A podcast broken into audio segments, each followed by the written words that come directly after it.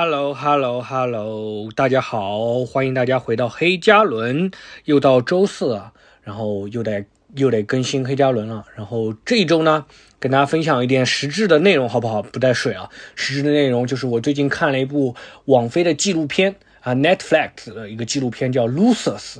啊，失败者，Losers，啊，就是失败者们啊，但那个 B 站上给它的中文翻译叫《败局启示录》，啊就。就是说，好像你从那个败局当中可以获得一些那个教育意义这种东西，还是有点成功学的味道啊。这个翻译，但我觉得就叫那个 losers，嗯，就叫失败者们或者败者们这种的，我觉得就挺好的，就就就挺有那个，就就挺好的。因为他这个本身的纪录片就是，呃，总共八集嘛，他就找是拍那个运动的，就是关于运动场上的一些。找了八个类似那种失败的比较案案例去采访，去呈现，就是是大家意味上的那种，就是比赛意义上的那种失败者的那个案例去呈现。但是他本人可能并不觉得失败啊，就是这么一个这么一个纪录片，我觉得真的很好，因为中国就是就是好像是就是文。一直是教导是成王败寇，然后或者教你怎么怎么成功啊，怎么？从来就是没有什么教育当中就是教你怎么放弃，还怎么去接受失败啊，或者什么？他接叫你接受失败，也是叫你失败当中怎么再站起来继续成功。他不是叫你就是说我可以接受自己就是在那种世俗意义上不成功的人，他没有教教你，因为世俗意义上的成功就是其实比较怎么讲呢？大家也懂的，对吧？世俗意义上的成功，大家。就是这个片子，就是找了八个，呃，八个，但是他也不全是失败者，反正就是，就是，反正第一部，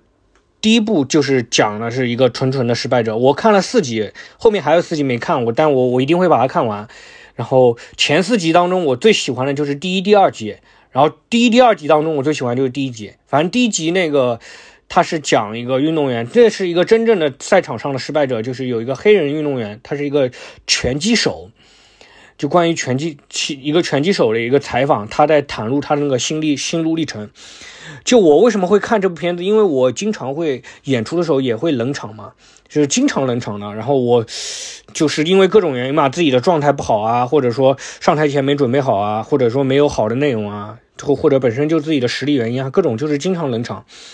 啊。然后我经常会有一种感觉，就是。就是会觉得，哎，那些拳击手、那些运动，呃，UFC 那种搏击的那种运动员，他们的心理素质好强大。就我每次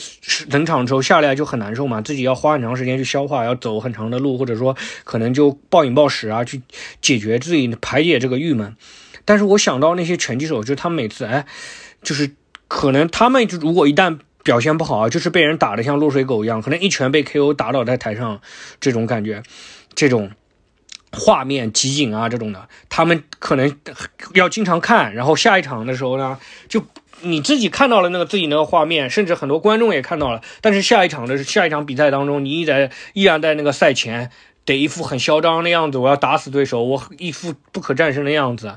啊，就是到赛场上赛。还得到接继续在擂台里面跟人家对对抗，这种我觉得他们那种心理素质就很强大啊。然后这一次就是说，所以说我就有一个朋友就给我推荐了一个这个纪录片叫《Losers》，然后我当时看完了以后。比可能会有的人看得到这种 losers 会比较呃，就好像说有点贬低自己的意味。但是我一直把自己当做一个 loser 来看的啊。我自己个人一直觉得我做一个失败者挺好的。然后第一部他的第一集就讲有一个黑人拳击运动员，那个人怎么失败呢？就我从头开始讲啊。他小的时候是因为他爸就喜欢看那个运动那个比赛，看那个泰森，他爸就崇拜泰森。然后就想培养他去做运动，那个拳击运动员。他其实从小呢，就是各种运动他都挺擅长的。然后那个做打拳击呢，他没有那么喜欢。然后他曾经也跟他爸说过要放弃，结果被他爸一顿暴揍，就是摁在沙发上暴揍。结果被逼得没办法，就继续打。然后他年轻的时候就各种青年比赛啊什么的拿奖拿到手软，几乎就没输过。然后他第一次，结果他第一次的成年职业比赛，第一回合就被打趴了。然后他爸对他就是各种羞辱嘛，说我没有你这样的儿子什么的，不要再看见他这种的类似这种话吧。然后他就去当陪练了，因为打输了嘛，第一回合就被人打 KO 了，就拳击，然后他就去当陪练了。结果当陪练，人家他发现他陪练很厉害啊，就是他跟那个冠军选手陪练，结果大家发现分不出来谁是真正的冠军啊，就两个人都势均力敌，都好强啊，然后就一直觉得他的天赋被埋没了。他自己也有一天就找到，就主动联系到一个经纪人，说他想继续打比赛，然后打比赛，然后他就在一个那个反正比赛拳击嘛，有各种各种各样的协会，他反正在某个协会打了一个什么类似接近十连胜的一个表现，然后最后获得了那个冠军挑战赛。然后他那个冠军挑战是一个白人拳手，那白人拳手反正很强，他呢就是当时就是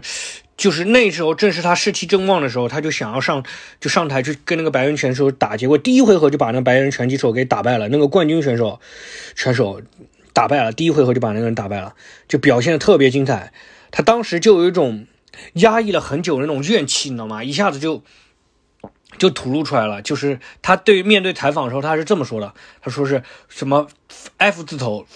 ，fuck you，fuck you，fuck you，now you love me，就是现在你们爱我了吗？我英文很差，就他说现在你们爱我了吧？现在你们喜欢我了吧？就是他有一副就是说那个他那那那一个状态，就让人觉得有点心疼，你知道吗？就是他这么努力，然后去就去克服自己的心理障碍，然后。最后获得就是为了让别人喜欢他，就为了让别人喜欢他，这种状态就很多人其实都是这个样子。然后我在舞台上看到很多演员，可能他目的就是感觉到啊观众没有那么喜欢他，然后他的目的好像就是为了跟观众对抗，嗯，然后表现好了以后，然后扬眉吐气一把，这种自己就可以舒畅了这种感觉。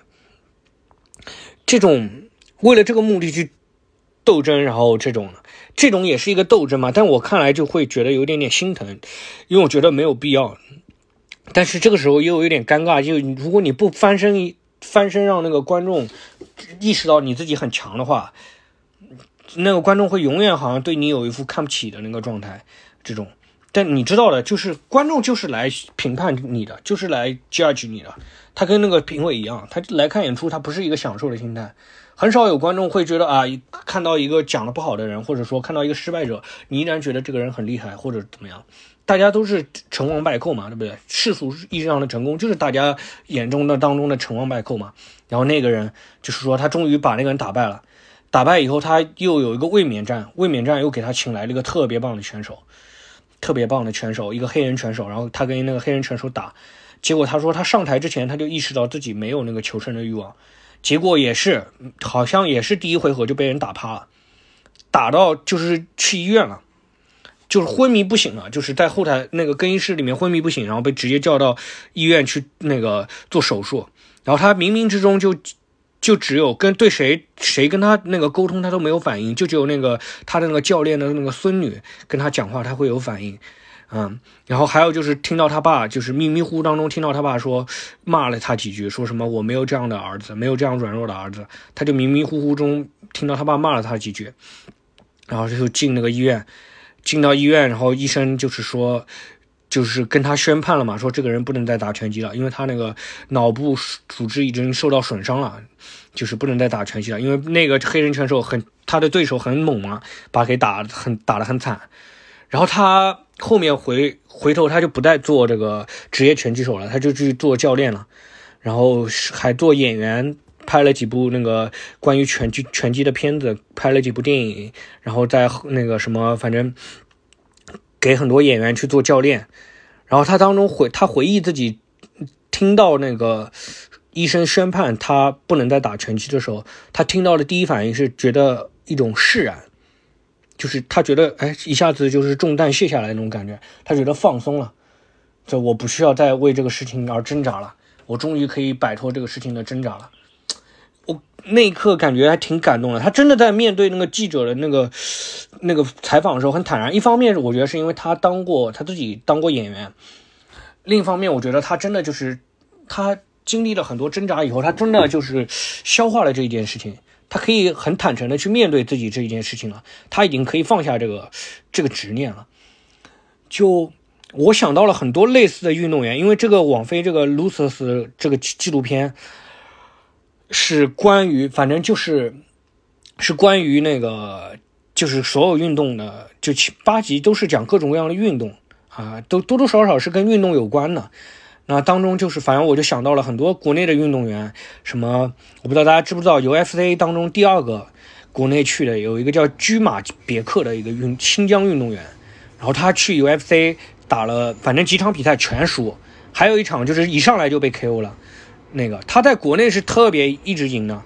不知道他到 UFC 怎么了，就一直被打打败，而且一上来就被 KO。一个居马别克，一个新疆的运动员，然后还想到了刘翔，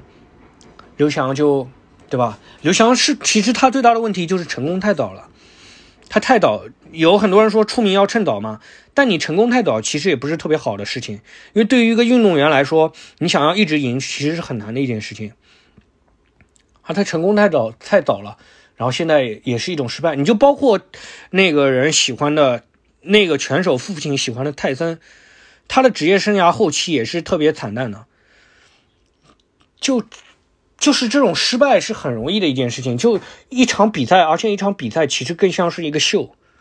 他不是说啊，我谁实力最高，然后排一下这个，大家找一些数据排一下这个实力最高的，就让这个人拿冠军了，而是在这一场秀当中表现最好的人，或者甚至可能还有各种裁判的判评判啊，或者有设计一个终点线啊。他台前台后有各种各样的因素，哪怕你说是跑步运动，它也有各种各样的因素去导致你去去去促使你去能不能赢，你背后有各种各样的因素，就是可能我们都不知道。然后那个人他讲了各种，有人讲述出来，你才意识到哦，这个事情原来是这个样子，在他的那个角度是这么样。就那个拳手为什么会输，是因为这个原因；为什么会被打得这么惨，是因为他这心理上的原因，他对这个事情的。那个享受程度就没那么享受。他现在他说他很开心，他已经远远离了那个拳击的那个面具。他说他已经摘掉了那个拳击手的面具，因为拳击手他觉得一直觉觉得拳击手是要有一个面具的。就我后面才意识到，其实 UFC 那些选手是要有面具的。你在那个舞台上，你要展现出，你要表现在台前叫嚣的时候，你要表现一副不可战胜的样子。但是其实你要很坦然的去接受这个失败，你知道这个只是一个秀，这个比赛只是一个秀，然后你可能输了以后立刻你就可以，哎，就我看最近他们这国内那些 UFC 选手心理素质也很好，他们输了以后立刻就在抖音开直播间了，就开始聊天了，大家分享那个比赛经验，就是刚被人打打输了就开始分享了，就他们立立意识到这些任何的一个比赛，任何的一个奥运会啊。足球运动啊，或者任何的一个，其实都是一个秀，都是一个表演。你只是一个演员，你只是一个参与的人。就大家知道那个武僧一龙，武僧一龙的百度百科简介是叫演员。对，就比赛运动员就是一个演员，你在比赛就是一个秀。嗯，就是如果你陷入当中，你不能摘掉这个面具的话，你沉浸在当中的话，就是最终都是一个失败者。我觉得那个卢瑟斯，他。采访的那个拳手，我觉得他一个人意义上是成功的，因为我前一阵子还看到一个五十多岁的一个一个学者，然后他采访他自己总结现在的自己的生活状态，他说他三十多岁、四十多说四四十多岁的时候，都觉得自己可以呃可以做成什么事情，都是沉浸在当中，就是想方设法去做事，然后等到五十岁的时候，因为各种样各样的原因，自己就没办法做事了，他就放弃了，他就开始。做自己的生活的时候，他发现，他发现他的人生才刚刚开始成功，因为他他说他为什么成功？他说举了一个例子，他说他可以想不做什么就不做什么，就就真的就是你你你做不到想做什么都就做什么，我估计谁都可能做不到，但是你也很难有人做到，我想不做什么就不做什么，我不需要受到。那个各种各样的裹挟了，家庭的裹挟啊，职场的裹挟，名利场的裹挟，或者自己欲望的裹挟，他可以想不做什么就不做什么。我今天身体不舒服就不做，就不去干那个，逼着自己去干什么，逼着自己去打工，或者去逼着去做什么。就你在秀上面或者获得上那种成功啊，就一旦踏上以后就很难回有回头路了，就是真的是有面具的。包括自己，就是你没有办法就陷陷入竞争竞争当中比较了。有的人可能已经他已经赢了很多了，但他还要接着赢，没其实都没有必要了。或者说他已经赚了很多钱了，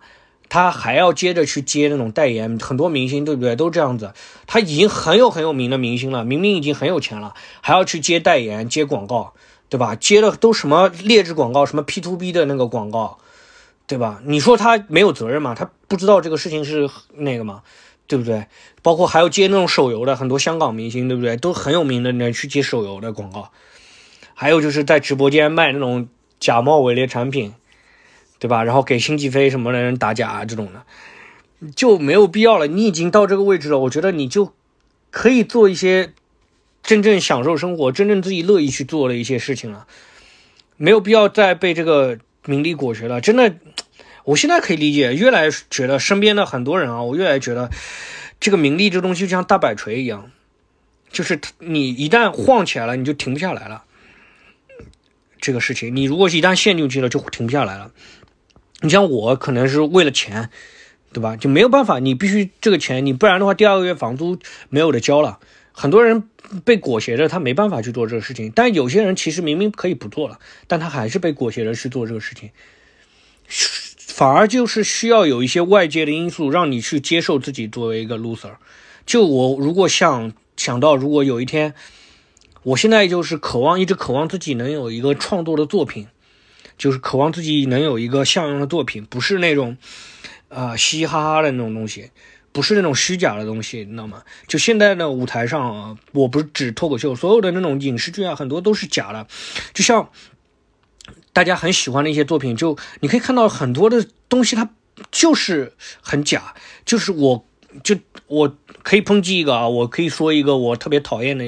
不是说特别讨厌，我会觉得比较假的一部电电视剧，但是。大家很喜欢，就有一部韩剧，就大家很喜欢，就是《请回答一九八八》，是吧？就叫这个名字吧，《请回答一九八八》这个韩剧，很多人很喜欢，我不怕得罪大家，就是，就很多人很喜欢这部韩剧，但我看了以后，我会觉得太刻意了。就是我们去去做看那个编剧手册当中会告诉你怎么去玩弄那个观众的心态的时候，就是比如说你要塑造一个好的人人物啊，就是好的人物，就让这个人物呢怎么样，他给老人。就是买老人一束花啊，买老人一点东西啊，然后救救一个小动物啊，这种的。